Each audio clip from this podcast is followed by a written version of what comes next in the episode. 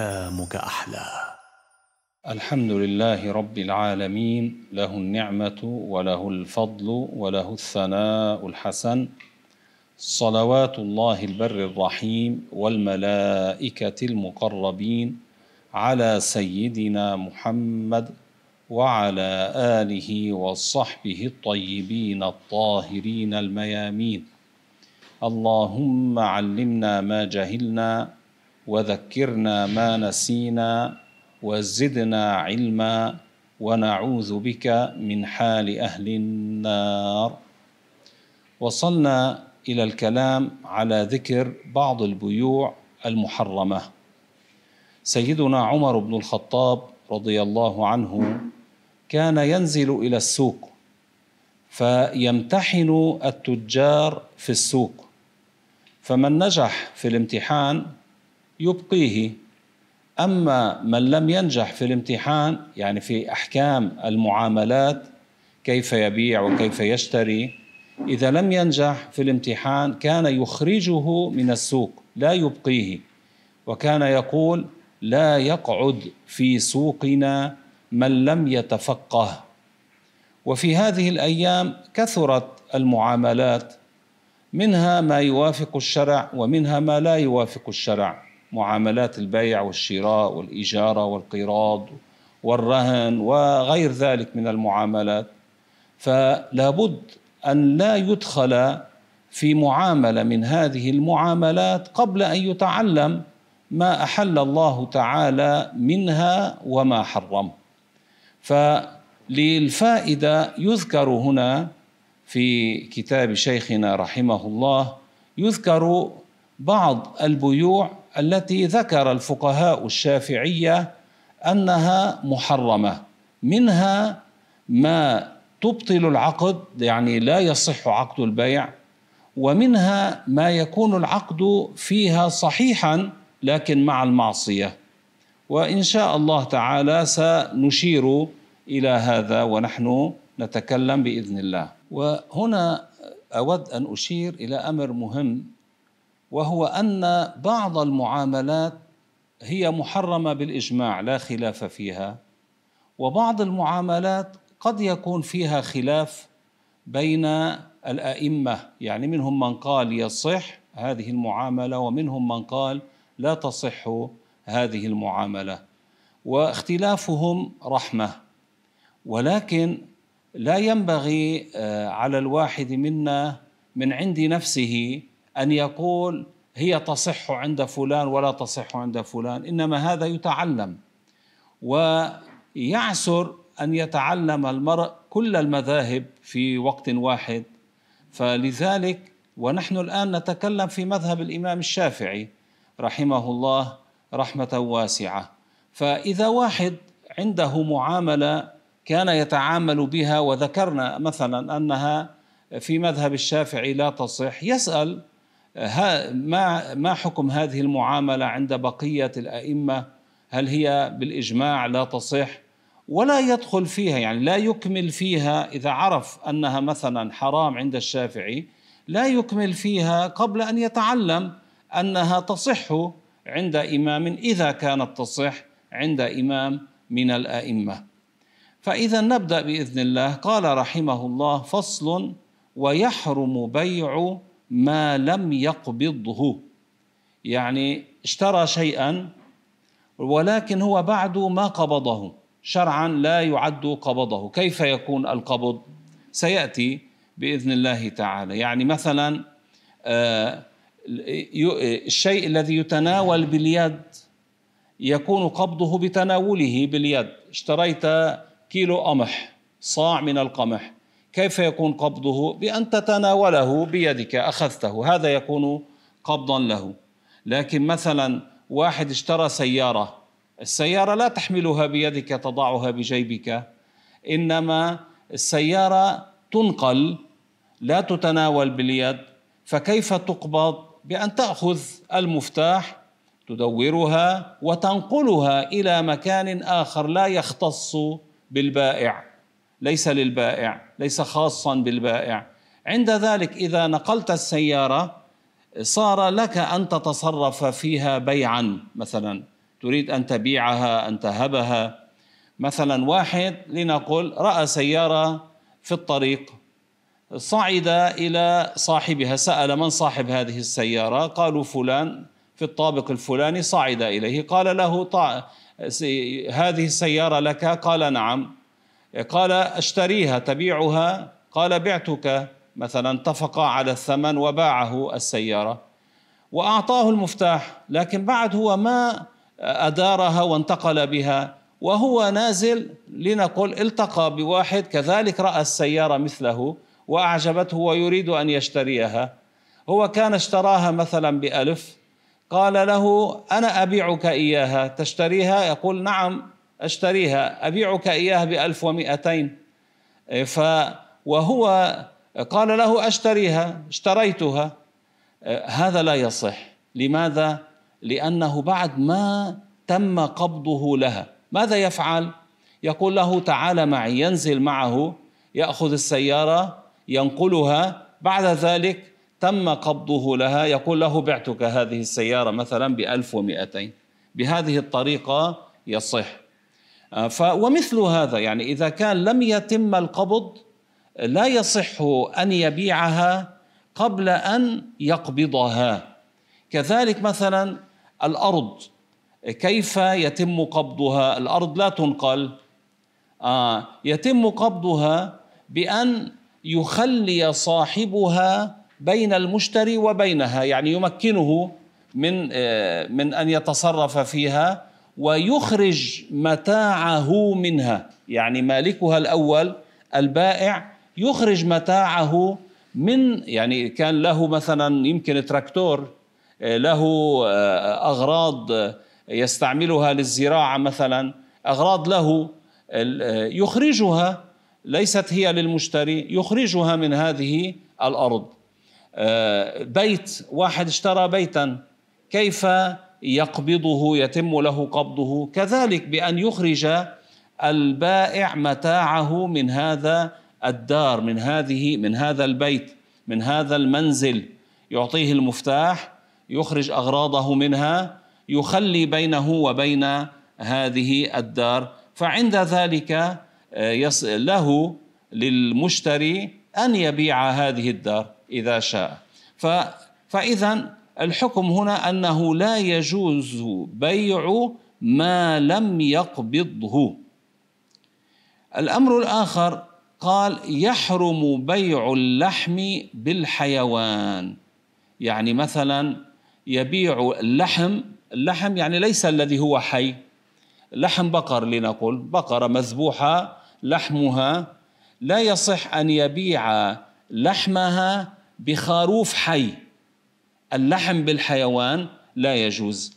لو كان الحيوان غير مأكول يعني لو كان باع اللحم بحمار مثلا فماكولا كان الحيوان أو غيره أو غير مأكول لا يصح بيع اللحم بالحيوان. كذلك يعني طيب معناه كيف يكون المخرج؟ يبيع اللحم بالمال. وبالمال يشتري الحيوان يخرج من هذه المسألة. يمكن في زماننا هذا يقل التعامل في هذه المسألة لكن كانوا في الماضي يتعاملون بها. قال ويحرم بيع الدين بالدين. كيف بيع الدين بالدين؟ كأن مثلا يسلم إلى رجل دينارا في صاع قمح مؤجل إلى أجل معين. ثم يبيع هذا القمح من آخر من شخص آخر بدينار مؤجل. يعني مثلا آه، أعطاه مال دينار لنقل ذهب في قمح. قال له أسلمت لك هذا الدينار في قمح صفته كذا وكذا يعني قدره كذا حجمه كذا آه، ف آه، ودفع له المال. تعطيني القمح مثلا بعد ستة أشهر لنقل أو بعد سنة. الآن ذاك الذي أخذ المال بهذا العقد هذا الذي يسمى عقد السلم. إما أن يشتري بهذا المال بذر فيزرع الأرض فيطلع القمح بعد ستة أشهر مثلا أو سنة. أو يشتري قمحا ويعطيه في الوقت الذي اتفقا عليه أو يكون هو عنده قمح فيعطيه بالصفة التي أراد. فهنا هو دفع له المال مثلا الدينار في هذه الحال دفعه في مجلس العقد. ثم لكن المبيع مؤجل يعني ما قبضه في نفس المجلس إنما يقبضه في وقت آخر في الوقت الذي عينه في العقد. لنقل هو مثلا آه، أسلم له دينارا في قمح صفته كذا وكذا. يعني معناه البائع المسلم الذي أسلم الدينار المشتري صار له في ذمة البائع قمحا صفته كذا وكذا. وجد مشتريا. قال له أنا أبيعك قمحا صفته كذا وكذا. يعني نفس الصفة التي ستأتيه بقدر كذا آه، بدينار مؤجل مثلا تعطيني أنت الدينار بعد شهرين أو بعشرة دنانير أو بثلاثة دنانير بعد شهرين. هذا القمح أليس دينا؟ له ينتظر أن يقبضه والدينار دين عليه. الدينار الذي آه، يريد أن يقبضه من المشتري الجديد آه، دينار أو عشرة دنانير أو ثلاثة دنانير.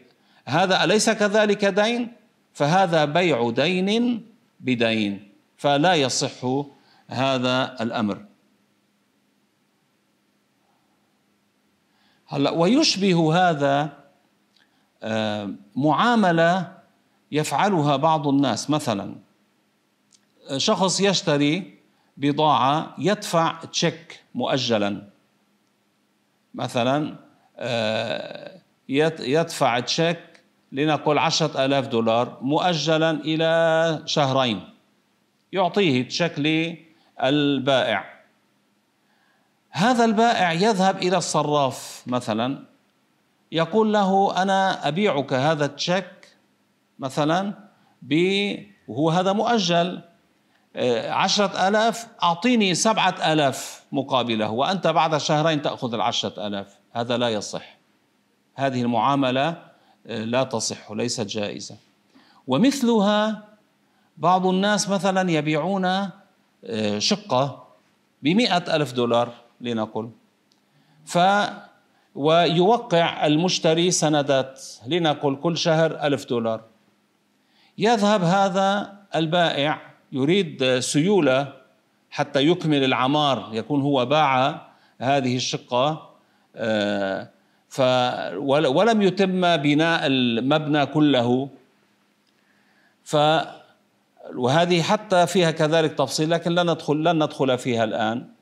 آه، فهو باعه لنقل شقة طلع الهيكل طلع الغرف الحجر رأى ذاك وإن كانت بعد ما شطبت كما يستعمل في العامية ما وصلت إلى الفينيشنج فانما ما زالت على العظم كما يستعملون في العامية. ما زالت الباطون يعني ما ما وضع البلاط وما ونحو ذلك مما يفرش عادة في الشقق. اشتراها هو بهذا المبلغ بمئة ألف دولار لنقل. ووقع سندات. يذهب هذا البائع يأخذ السندات التي هي بقيمة مئة ألف دولار يذهب مثلا إلى البنك يقول لهم أنا أعطيكم هذه السندات مئة ألف دولار وتعطوني أنتم مثلا سبعين ألف دولار. هذه المعاملة هذه يسمونها الحسم.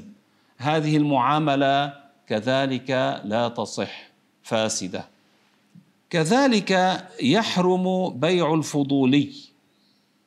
يعني بيع الشخص شيئا ليس له عليه ملك ولا ولاية. فمن باع ما ليس ملكا له ولا له عليه ولاية بطريق من الطرق الشرعية كأن كان المالك قد وكله بأن يبيعه مثلا لم يصح بيعه. واحد لنقل دخل دكان صاحبه. عنده ذاك بضائع. صار هو يبيع وصاحبه ما أذن له أن يبيع. يمكن صاحبه لا يريده أن يبيع. فلا يصح بيعه. صاحبه مثلا لنقل قال له ابقى في الدكان أنا أريد أن أذهب للصلاة وأرجع. ما وكله أن يبيع. لو وكله انتهى الأمر. لكن هو ما وكله أن يبيع ما قال له بيع إنما احفظ الدكان حتى لا يدخل مثلا السارق أو نحو ذلك. فهو آه، أتى الزبون باعه قال له أريد سكر أريد رز أريد آه، آه، سلولر أو نحو ذلك. باعه. هذا يسمى بيع الفضولي لا يصح هذا البيع. في مذهب الشافعي القديم الذي كان في العراق في بغداد عنده لنقل هذا البائع الفضولي حين رجع صاحب الدكان قال له أنا بعت غرض كذا وغرض كذا بثمن كذا. فقال له المالك قال له أقررت لك تصرفك صح العقد. يعني هذا فسحة يجوز أن يعمل بهذا القول وإن كان هو المذهب القديم للإمام الشافعي رحمه الله رحمة واسعة. فإذا يحرم بيع الفضول. الفضولي هو الذي يبيع شيئا ليس ملكا له وليس له عليه ولاية. ما معنى ليس له عليه ولاية؟ يعني شرعا ليس له حق التصرف به بالبيع أو الهبة أو نحو ذلك. ليس موكلا ببيعه. فهذا هو بيع الفضول لا يجوز حرام. كذلك يحرم بيع ما لم يره يعني المتعاقدان البائع والمشتري لم يرى هذا الشيء الذي يبيع الذي يباع بينهما يتعاملان به. أو أحدهما لم يره آه، قبل العقد. قد يكون هو قد يكونا رأياه قبل العقد. مثلا رايا سيارة واحد عنده سيارة الآخر رآها. بعد يومين قال له أنا أشتري منك هذه السيارة التي رأيتها قبل يومين. هذه يصح لأنها لا تتغير في هذه المدة. أما مثلا لنقل رأى صندوق بندورة لنقل قبل يومين. ف أو يعني رأى شيئا من الخضار الذي يتغير في يومين. فهذا لا يشت... لا يصح بيعه قبل أن يراه لأنه قد يكون تغير فلا يعود له رغبة بشرائه. ف... فما كان يتغير يعني تمر عليه مدة بحيث يتغير في هذه المدة بحيث يتغير قصده له فهذا لا يصح. أما إذا كان رآه قبل مدة ومرت هذه المدة وكان عادة لا يتغير في هذه المدة يصح شراؤه. قال فإذا وما لم يره يعني يحرم بيع ما لم يره المتعاقدان أو أحدهما قبل العقد ويجوز على قول للشافعي رضي الله عنه مع الوصف الذي يخرج المبيع عن الجهالة المطلقة. يعني باعه تمر عجوة. التمر هو الجنس والعجوة هو النوع. هذا الوصف. قال له مثلا اشتريت منك آه، صاعي تمر عجوة. فحين يسلمه بعد ذلك حين سلمه التمر العجوة الذي هو قدر صاعين فهنا له خيار الرؤية. حين يراه له خيار الرؤية. إما أن يقول له آه، أنا أمضي العقد أو يقول له لا أريد. فهنا يكون صح البيع لكن مع خيار الرؤية. وهذا لحديث من اشترى ما لم يره فهو بالخيار إذا رآه. فإذا آه، شراء ما لم يره يصح إذا كان موصوفا بالذمة لكن مع خيار الرؤيا. هذا على قول للإمام الشافعي رحمه الله. كذلك قال ولا يصح بيع غير المكلف وعليه أي شراؤه. من هو المكلف؟ هو البالغ العاقل. فمعناه إذا كان دون البلوغ هذا ليس مكلفا وإذا كان مجنونا هذا ليس مكلفا. فلا يصح أن تشتري من الصبي الذي دون البلوغ أو أن تبيعه. هذا في مذهب الإمام الشافعي رحمه الله. لا يصح أن تشتري منه ولا أن تبيعه. وكذلك المجنون لا يصح أن تشتري منه ولا أن تبيعه. فلانه لا يجوز أن يكون أحد المتعاقدين غير مكلف يعني مجنون آه، أو دون البلوغ. وهذا مذهب الإمام الشافعي رحمه الله رحمة واسعة. قال ويجوز بيع الصبي المميز بإذن وليه. يعني إذا الولي أذن للصبي أن يبيع يجوز أن يبيع. هذا ليس في مذهب الإمام الشافعي إنما في مذهب الإمام أحمد بن حنبل رضي الله عنه. فهذه فسحة. أحيانا يكون الصبي مثلا يعمل في الدكان يبيع إذا كان بإذن الولي يصح أن تشتري منه عند الإمام أحمد رضي الله عنه. كذلك آه، لا يجوز بيع ما لا قدرة على تسليمه. ما لا قدرة له على تسليمه فهو حرام أيضا. مثل إيش؟ كبيع مثلا بيع الضال والمغصوب. واحد لنقل آه، اغتصب سيارة أخذ سيارة سيارته غصبت ولا يجد سيارته لا يصح أن يبيعها. طيب عرف أين هي؟ ولكن حتى يحصلها آه، يحتاج أن يدفع آه، أولئك الذين سرقوها يقولون له تدفع مالا مثلا تدفع ألف دولار حتى تأخذها. آه كذلك لا يصح بيعها لأنه لا يمكنه أن يسلمها إلا بمؤنة إلا بكلفة. إن حصلها بعد ذلك يبيعها. ومثل هذا يحصل في أيامنا مثلا في آه، مع بعض الذين يشترون شققا قديمة حتى يبنوا فيها. فيكون هذه الشقة فيها أناس استعصوا في المكان يعني انتهت مدة الإجارة وهم لا يخرجون يقولون لا نريد أن نخرج إلا أن تدفعوا لنا آه، مالا خلوا. وانتهت مدة الإجارة وصاحب البيت لا آه، لا يريدهم أن يبقوا في هذا البيت. فيأتي مثلا المهندس أو التاجر الذي يريد أن يشتري هذا البناء هذه هذه الأرض. يقول لمن هم لاصحاب البناء عادة يكونون ورثة. يقول لهم مثلا أنا أشتري هذه البناء أشتري هذا البناء وأنا أخرج المستأجرين. يعني أنا أدفع لهم الخلوات. لا يصح هذا البيع. لماذا؟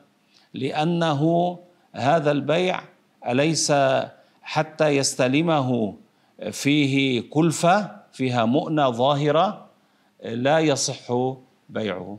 الآن الذي يحتاج إلى مثل هذه المعاملة يسأل كيف المخرج الشرعي حتى يحصل ما يريد بالطريقة الشرعية. لكن ذكرت هذه لأن كثيرا من الناس يقعون فيها ولا يتعلمون الأحكام فيقعون بالحرام ثم بعد ذلك يحصل بينهم مشاكل ويحصل بينهم نزاعات والشرع ورد لنفي النزاعات. كذلك يحرم بيع ما لا منفعة فيه. كالخبز المحترق مثلا هذا لا منفعة فيه. أو الحشرات التي لا منفعة فيها كالصرصور مثلا والعقرب فهذا لا منفعة فيه لا يصح بيعه. أما مثلا يوجد بعض مثلا بعض الهوام مثل العلق. هذا العلق مثل الدود يوضع على على الموضع من الجسد يسحب الدم يسحب عادة إذا كان من له خبرة فيه يسحب منه الدم الذي يسبب مرضا. آه، ف وفيه علاج فيه شفاء. فمثل هذا يصح بيعه. يقال له العلق. ولا يصح البيع عند بعض الشافعية بلا صيغة. آه، كبعتك واشتريت. يعني إذا أراد هو الأصل في مذهب الشافعي إذا أراد أن يشتري يقول بعتك اشتريت مثلا أو أن يبيع يقول بعتك وذاك يقول اشتريت أو قبلت أو نحو ذلك. آه، بالشروط التي وردت في كتب الفقه. آه، وعند بعضهم عند بعض الشافعية يكفي التراضي. يعني لو لم يكن بصيغة بعت واشتريت. يكفي التراضي عند بعض الشافعية كأن مثلا يقول له هذا بكم؟ آه، يقول له بعشرة آلاف. يدفع له عشرة آلاف ويأخذ الغرض. من غير أن يقول له اشتريت هذا أو آه، بعت أو بعتك هذا الغرض فيصح. يعني هذا بالتعاطي بلا لفظ يصح عند بعض الفقهاء الشافعية وعند الآئمة الثلاثة كذلك على تفصيل عندهم يصح هذا وهذا يسمى بيع المعاطاة ويحرم بيع ما لا يدخل تحت الملك يعني أنت الشخص الحر لا تملكه فلا يصح أن تبيعه. خروف تملكه تبيعه أما إنسان لا تبيعه وهو حر. كذلك الأرض إذا كانت هي ليست ملكا لك كذلك لا تبيعها. أو أرض أحيانا تكون هناك أرض موات هذه التي يحيونها يحيون الأرض فيتملكونها. آه هذه الأرض الموات قبل أن تصير ملكا لك لا يصح أن تبيعها. هذه التي لم تعمر وهذه في كتب الفقه يعرف الواحد كيف أحكامها. كذلك لا يصح بيع المجهول. يحرم بيع المجهول ولا يصح. كأن يقول مثلا بعتك أحد هذين الثوبين من غير تعيين. لا يصح لأنه إذا جئت تأخذ أحدهما يقول لا أنا لم أريد هذا أريد الآخر. فأردت الآخر يقول لا لم أريد هذا أريد الآخر. لم أقصد هذا قصدت الآخر. لا لأجل انتفاء النزاع لابد من التعيين. أي الثوبين تبيع مثلا أو تشتري. ويحرم بيع النجس كالدم. يعني لا يصح بيع الدم لا يصح بيع النجاسة. و كل مسكر يعني كذلك لا يصح بيع المسكر كالخمر. والنبيذ المسكر لأنه يكون نجسا. وكذلك الاسبيرتو لأنه نوع من الخمر فهو نجس فلا يصح بيعه ولا يجوز بيعه ولا شراؤه. ويحرم بيع كل محرم كالطنبور أو العود أو الجيتار أو البزق لأنه آلة محرمة آلة له محرمة. أو المزمار أو الدربكة أو نحو ذلك لا يحل بيعها. ويحرم فإذا هذه التي ذكرناها قبل هي معاملات آه، آه، محرمة ولا تصح. الآن سنذكر بعض المعاملات التي هي محرمة لكن يصح البيع مع المعصية. قال ويحرم بيع الشيء الحلال الطاهر على من تعلم أنه يريد أن يعصي به. يعني شيء حلال طاهر. تعلم أنه يريد أن يستعمله في المعصية لا يجوز لك أن تبيعه. هنا البيع يصح لكن مع المعصية. مثل إيش؟ كالعنب. لمن علمت أنه يريد أن يعمل منه خمرا. فأنت بعته العنب العنب طاهر صح البيع لكن عليك معصية لأنك أعنته على الحرام. كذلك بيع السلاح لمن علمت أنه يريد أن يقتل به نفسه أو يعتدي به على الناس كذلك لا يجوز. يصح البيع لكن آه عليك معصية بهذا الفعل بهذا البيع. كذلك لا يصح بيع المكره يعني لا يصح أن تكره شخصا على بيع ما يملكه أن تكرهه بالقتل أو نحوه. آه، فهنا لا يصح البيع. إذا باعه مكرها لا يصح هذا البيع له أن يسترجعه لأنه كان مكرها أكرهته. إلا إذا أكرهه الحاكم على البيع بحق. مثل إيش مثلا؟ كما لو أكره على بيع ما يملك لسداد دينه الذي عليه. واحد مثلا عليه دين وكان قد رهن سيارة أو أو دارا رهنها جعلها وثيقة بالدين الذي عليه. واستحق الدين حضر الأجل وليس معه مال يسد الدين. عند ذلك المرتهن يعني الذي رهن لأجل الدين الذي له رهنت الأرض أو رهنت السيارة يقول لصاحب الأرض أو السيارة بع الأرض أو بع السيارة حتى توفيني ديني. فإن لم يقبل يدعي عليه عند الحاكم الحاكم يكرهه على بيع هذه الأرض أو بيع هذه السيارة حتى يسد الدين فهو يبيعها وما يطلع من المال يسد به الدين وما يبقى يأخذه هو. يعني يبيعها بما يسد به الدين ويأخذ هو الباقي. ليس كما يحصل في هذه الأيام يأخذ مثلا البنك أو نحوه يرهن عنده شيء هو يأخذها فهو يصير يتصرف بها على غير الوجه الشرعي ويتملكها هو البنك لا يصح. إنما البائع آه، المالك هو الذي يبيع ومن ومما يحصله يسد الدين وما يبقى يرجع إلى المالك. وسبحان الله والحمد لله رب العالمين وصلى الله وسلم على سيدنا محمد وعلى آله وصحبه.